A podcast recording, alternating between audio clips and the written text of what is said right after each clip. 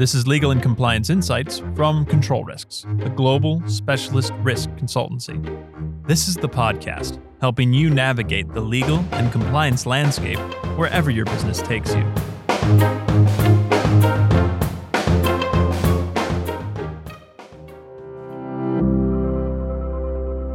Hello, I'm Henry Smith, and welcome to this episode of the Legal and Compliance Insights podcast.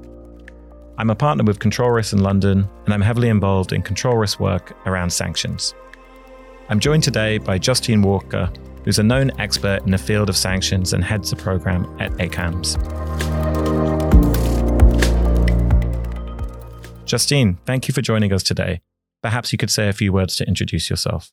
I am the Global Head of Sanctions Compliance and Risk at ACAMS. Within that role, I lead the Global Thought Leadership Program, and that specifically focuses around public private sector engagement, looking at the major financial crime risks facing industry, government, the global community. But I specifically do lead the sanctions work. And within that, we have a whole range of activities that we undertake around sanctions, whether it be counter proliferation financing, humanitarian payments, dealing with rapid response scenarios such as Afghanistan, and also industry readiness that we're currently preparing around Russia and we've enacted on other major sanctions regimes. So it's a pretty busy global portfolio.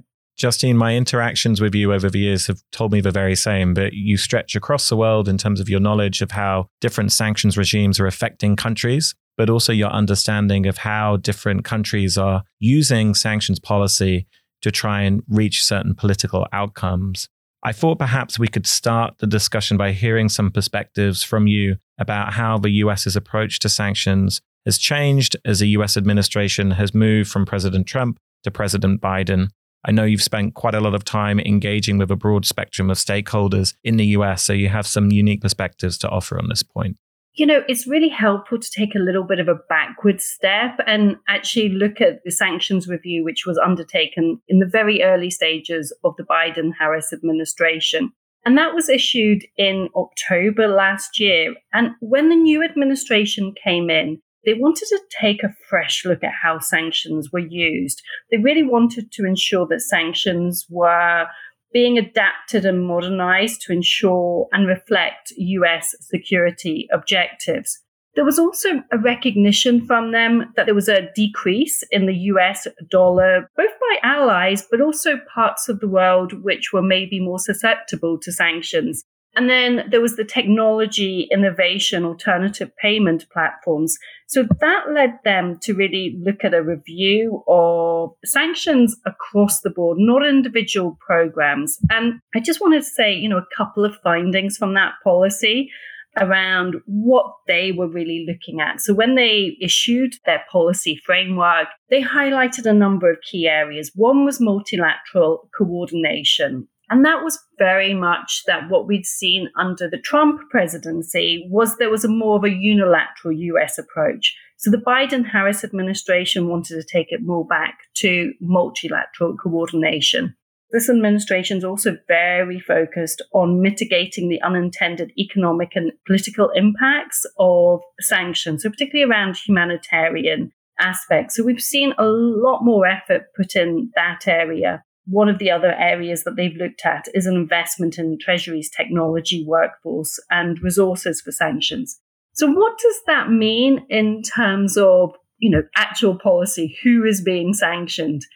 Well, actually, we've probably not seen a huge change in the major regimes. And I'm specifically talking here around China. We've seen a repositioning of the sanctions legislation to make it easier to apply that it's easier to interpret and it's more targeted and less open to legal challenge. But the underlying issues have not changed. And actually, the Trump administration really focused on human rights, and the Biden administration is continuing that.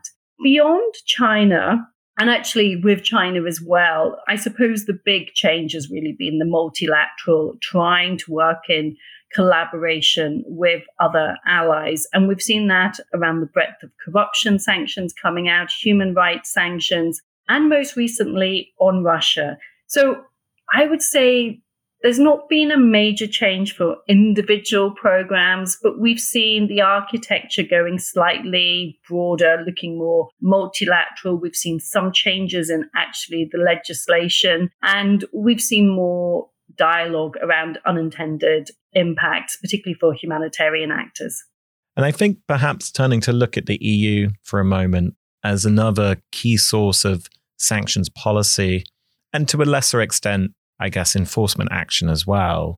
From our perspective, the EU increasingly uses sanctions as a weapon of first resort or a policy tool of first resort in most major international crises, with member states showing in recent years that they've been willing to absorb the economic costs that come with their sanctions. There's also been, I think, a change of thinking within the new ish European Commission where the Commission has tried to position itself in a more geopolitical way and to try and assert Europe's independent geoeconomic power. The other thing that we've noticed is that there's an effort on behalf of the EU, and I think you see this with the US and the UK as well, to use sanctions as a deterrent, not just as a reactive tool after the matter. We're seeing that at the moment around Russia with respect to Ukraine, but we've also previously seen it with some of Turkey's offshore drilling activities in parts of the Eastern Mediterranean that are disputed. There's an effort to use sanctions to really support the EU's aim to be a leader in what it sees as the right normative values, such as tackling human rights and addressing corruption around the world. So, if we take that forward in terms of what our listeners can expect to see in terms of EU sanctions, I think they will proliferate further and take on increasingly complex and enduring forms. I'll move to make a few comments on the UK, Justine, which I think you will have a perspective on as well. But generally speaking, to date, we've seen convergence between the UK and the EU on the main thrust of sanctions since the UK left the EU. There's been some tactical differences along the way, but in general, more consistency than difference. I think where we will begin to see differences is firstly in the pace at which the UK will be able to use sanctions as a tool.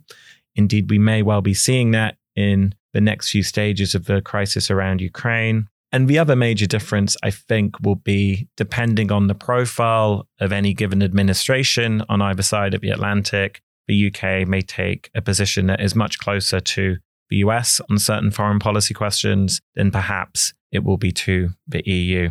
But Justine, how are you how are you seeing that relationship evolve?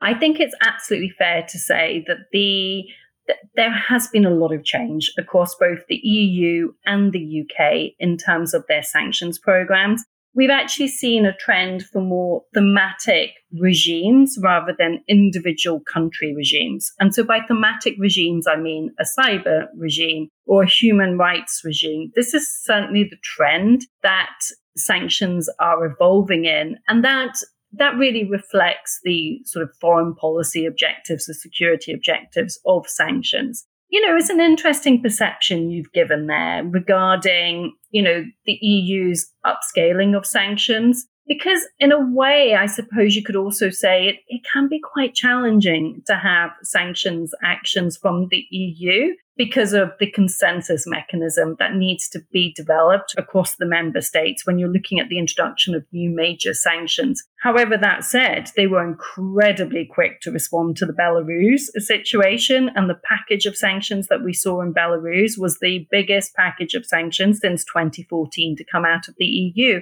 And actually, it went beyond what the US and the UK first implemented. So the EU can act very quickly when they have political consensus. But that is the challenge within the EU is their political consensus. And so you have two aspects you really need to think of. One is how sanctions are actually legally imposed in terms of do they have the legal mandate to impose sanctions in a certain scenario? And then the other aspect is do they have the political consensus to actually agree to impose these sanctions? And so it can be really complex in the EU scenario. The UK, and as you indicated, have developed their own autonomous sanctions regime, and they needed to do that on their departure from being a member of the EU, so basically Brexit. The post Brexit sanctions regime is, is very similar in terms of what was originally in place um, when they were in the EU. However, I don't think that that is necessarily going to be the way forwards. And I think we've always indicated that there will be alliances and there will be convergence, but there will also be diversions where people feel it's in their foreign policy interest. The UK can actually pass sanctions probably now quicker than they could do when they were part of the EU. However, there is another side to that is that they're also more exposed to sanctions. So if they impose sanctions, they're also opening themselves up more for legal challenge as well. You know, the case to actually impose sanctions has to be very clear and it does need to meet a certain UK threshold. So there are a number of dynamics, certainly across the EU and the UK side, which is worth keeping in mind. But neither of them at the moment really match the US sanctions architecture. You mentioned enforcement. Enforcement really is quite minimal in the EU side. I mean, economic actors do take European sanctions very, very seriously, but you do not tend to see the types of fines that in within the EU that we see in the US and, and that's because the EU have a different approach of doing things. They may they may sort of look at remedial action in a different way. They don't quite use the enforcement framework as a mechanism to really drive forward sanctions in the same way that the US does. UK sits in the middle. We are seeing more enforcement action coming out, certainly more robust messaging. So for global actors, you know, you've got this really interesting scenario of very different legal frameworks from the US, the EU, UK, and they really need to navigate all of that. And sometimes they're navigating quite complex and conflicting arrangements. You're quite right, Justine, to point to some of the nuances and subtleties between the US, the EU, and the UK on how they reach decisions about sanctions and then how they impose new regulations and enforce activity that violates their sanctions. I think if I summarize some of the challenges that we hear from organizations about sanctions compliance, they cut across a range of different scenarios. At the more operational end of the compliance spectrum, there's obviously the need to conduct screening on vast numbers of third parties which organizations have touch points with and understanding which of them is subject to which type of sanction, if indeed any. And in that process, managing a huge volume of possibly false positives or false negatives that come out and need some sort of attention. If we move to the other end of the spectrum, in which our role is often investigating particular entities through research that helps to identify if these organizations are connected to sanctioned entities or individuals, or perhaps have the characteristics and networks that mean that they will be subject to sanctions in the future if a certain political outcome is reached, then in those circumstances, our clients are more interested in understanding how it is that different governments decide whom to sanction and what might be the trigger points at which that would happen. Another area where we're seeing interest from clients in understanding what it is that they need to have internally to be able to consider sanctions in the whole is the human skills and capability that sits within compliance teams or adjacent to it. People recognize, as you've pointed out in this discussion, Justine, that sanctions are ultimately a foreign policy tool and a highly politicized area. So if you're looking to understand and future proof your organization's exposure to sanctions, then you need to be looking at what's coming towards you in terms of global political developments and then understanding within specific countries how the politics of that country interacts with its economy and broader business environment. So our clients are increasingly looking at the skills that different adjacent teams can bring them, such as public policy, government affairs, and in some cases, even specialist members of ESG teams. Justine, I'd like to turn now, if I may, to some of your work at ACAMS, and I think also in previous roles that you were in, where you helped industry in the private sector engage with governments on some of their pain points and challenges with sanctions. Could you perhaps summarize for our listeners what you hear most regularly? complexity of implementation would be the absolute headline point here. You know, 15, 20 years ago, you were really looking at the name of an individual or entity. Were they, were they sanctioned? And, you know, yes, you had some major regimes, whether it be around Iraq or other regimes where there were certain prohibitions or indeed comprehensive bans in some scenarios. But today, what we have is we have a much broader type of targeting of individuals, entities, country programs. So we have ships targeted, airlines targeted. We have country programs which are you may be allowed to do business with them, but you can't do certain types of loans or sovereign debt. You know, so what's the difference between what is prohibited and what is permissible is now very, very grey. And that's where I spend a lot of my time working between industry and government on. So, really, sort of setting out really on what are the expectations? What does something actually mean? So, when we see a new sanctions regime come online, there's always a lot of questions. And, you know, we spoke earlier about the US, the EU, and the UK dynamics. You know, quite often we see foreign policy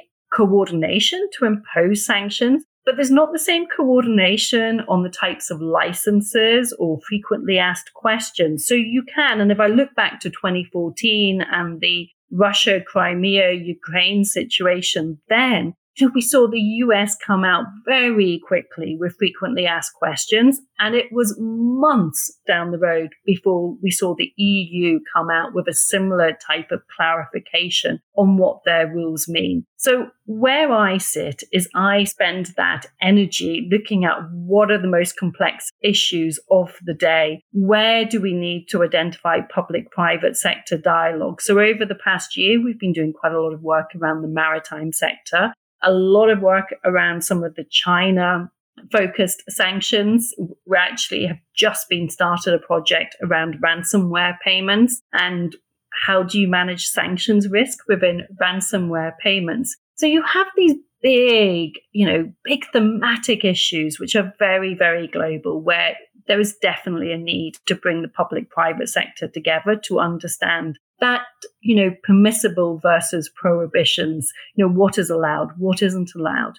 But there's also another dynamic below that which is maybe a bit more mundane but actually is equally as important. And you just sort of spoke to it. It is around the screening the due diligence side of things because a lot of scenarios where we see sanctions breaches it's because the basics haven't been implemented appropriately so they've not actually set up their screening systems correctly. They've not undertaken, well, they've not incorporated sanctions compliance into customer due diligence. They haven't trained their staff. That's quite a big one as well. So there is this other aspect around trying to clarify what does a good compliance program look like? And this extends beyond regulated financial institutions who may be a bit more familiar with those types of concepts to actually all players, whether they're a big corporate, a small corporate, a humanitarian actor, because sanctions really is a much impacts a much broader group of people. So you have two elements of that public private sector dialogue. One is on the big ticket. What do these regimes mean? What do they look like?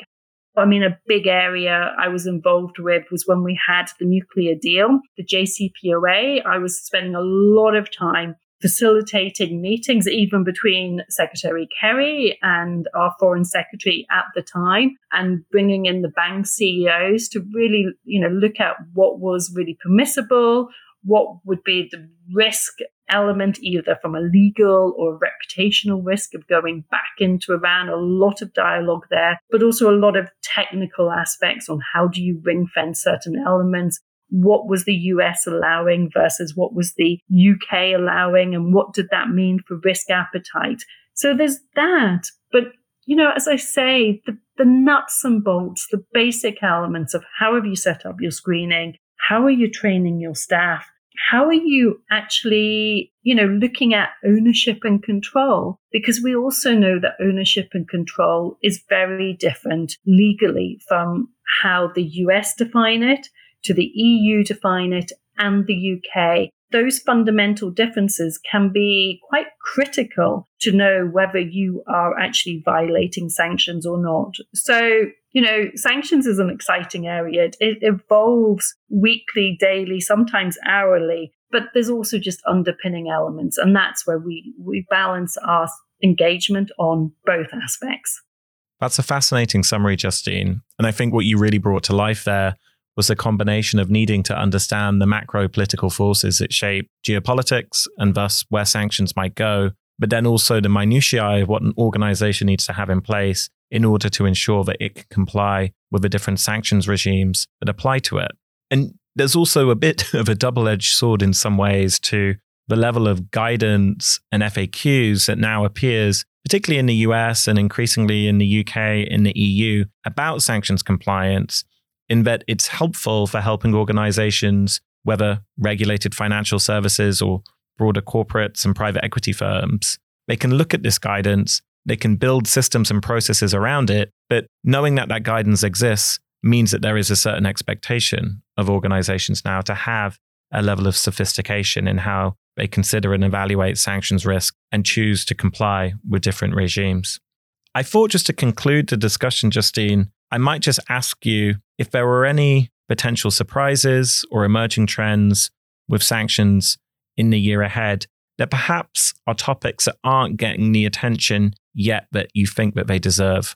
So I used to be really good at looking at the year ahead and predicting the use of sanctions and how and where they might um, arise. I think it's becoming much more difficult to now predict that. We wouldn't have predicted the level of growth in sanctions. Three years ago, we wouldn't have identified China as being so, so complex. We wouldn't potentially have indicated Russia would be under the spotlight it currently is, and Afghanistan as another one. So we've seen three major sanctions regimes, which for those of us in the sanctions community maybe weren't quite in tune with the wider geopolitical risk aspects. So for me, predicting what might be you know what might happen in the year ahead i think you do absolutely need to align your sanctions planning scenarios, but also you need to align that really closely with looking at geopolitical risk. Where are the hotspots going to be in the world which may trigger sanctions? Now, I say that there is one area that I do think is going to come much more up the discussion, and I don't think it is having the spotlight it currently needs and that's around supply chains. So we saw in December the Uyghur Forced Labor Prevention Act passed in the US. And, you know, that act could be really fundamental in changing how people assess risk around supply chains. And so for me, that's one that anybody in the corporate financial world should absolutely be watching for. And there's a public consultation going on, then the US government will need to issue priority areas for enforcement, priority risk indicators. They'll need to identify entities of concern. And then in June this year, we're going to see guidance come out from the US side. So that's certainly one which would be at the top of my agenda this year. I mentioned ransomware earlier on. I think that ransomware cyber risk, you know, we could potentially see more complex sanctions in that place come forwards. So that's a new emerging threat, which certainly governments globally, Western governments, whether it's Australia, whether it's Canada, the UK, EU, US, they're all focusing much more around cyber and can they use sanctions as a tool to mitigate against cyber? There's also hotspots. You know, we, we spend a lot of time talking around Russia, China, but if you look at the human rights corruption sanctions, I think that is also one of the areas where we may see scenarios happening in other parts of the world out with you know, out with the big players we've talked about, where sanctions could be more forthcoming. So, you know, it could look a very diverse framework and moving forwards. But for me, the big ticket issues are really around cyber, supply chains, ransomware. And I definitely am advising everybody I work with, and if they have a footprint in both Russia, in China, potentially other parts of the world, to really look at how they may be impacted by counter sanctions. Do they understand their exposure to different jurisdictions? Are their contract clauses appropriately designed? Can they exit relationships if they need to without being sued? So there's a lot to think of there, and there's a lot of elements that we could see develop over the next 12 months. Thanks, Justine. That's a really excellent range of issues. The supply chain point, I think, is one that is very pertinent. And the sanctions considerations there are also being wrapped up in other trends that are driving greater scrutiny of supply chains, not least the broader ESG agenda and some of the additional diligence requirements that are being imposed by governments around the world. Ransomware is clearly an area that is of interest to clients that Control Risk works with, both in a proactive sense of understanding how it is that they might address ransomware considerations, but also in a reactive sense when they unfortunately experience a breach of some sort and thus need to quite quickly understand what it is that they can or can't do. I've also been someone that shares a view that political flashpoints around, say, elections or in some cases contested political processes outside of elections. I mean, if we look at the range of coups that there have been in parts of Africa this year is one recent example, that is an area where we're seeing questions from clients around how they can get ahead of these potential flashpoints. And one of the ways that we've responded is by developing a series of sanctions risk ratings that we build on a jurisdiction by jurisdiction level and then look at different sector impacts in that specific jurisdiction. And our team look at that and revise the ratings as and when they see political events coming or in response to political outcomes. My final area that I would suggest that our listeners keep in mind as potentially one of surprise and evolution in sanctions is whether different governments begin to look at environmental harm as a justification for sanctions type action. I think there it would probably be the EU that would try to position itself as a leader. As we mentioned earlier, the EU does try to use sanctions to position itself or to position its values around the world. And we know that the EU has been one of the leaders in the broader ESG agenda, which organizations are thinking about their compliance with and their more fundamental approach to. Justine, thank you so much for taking the time to talk to us today and for sharing your insights. It's been a real pleasure having you on. Henry, it's always a pleasure to speak to you, and I've enjoyed our exchange today. Thank you.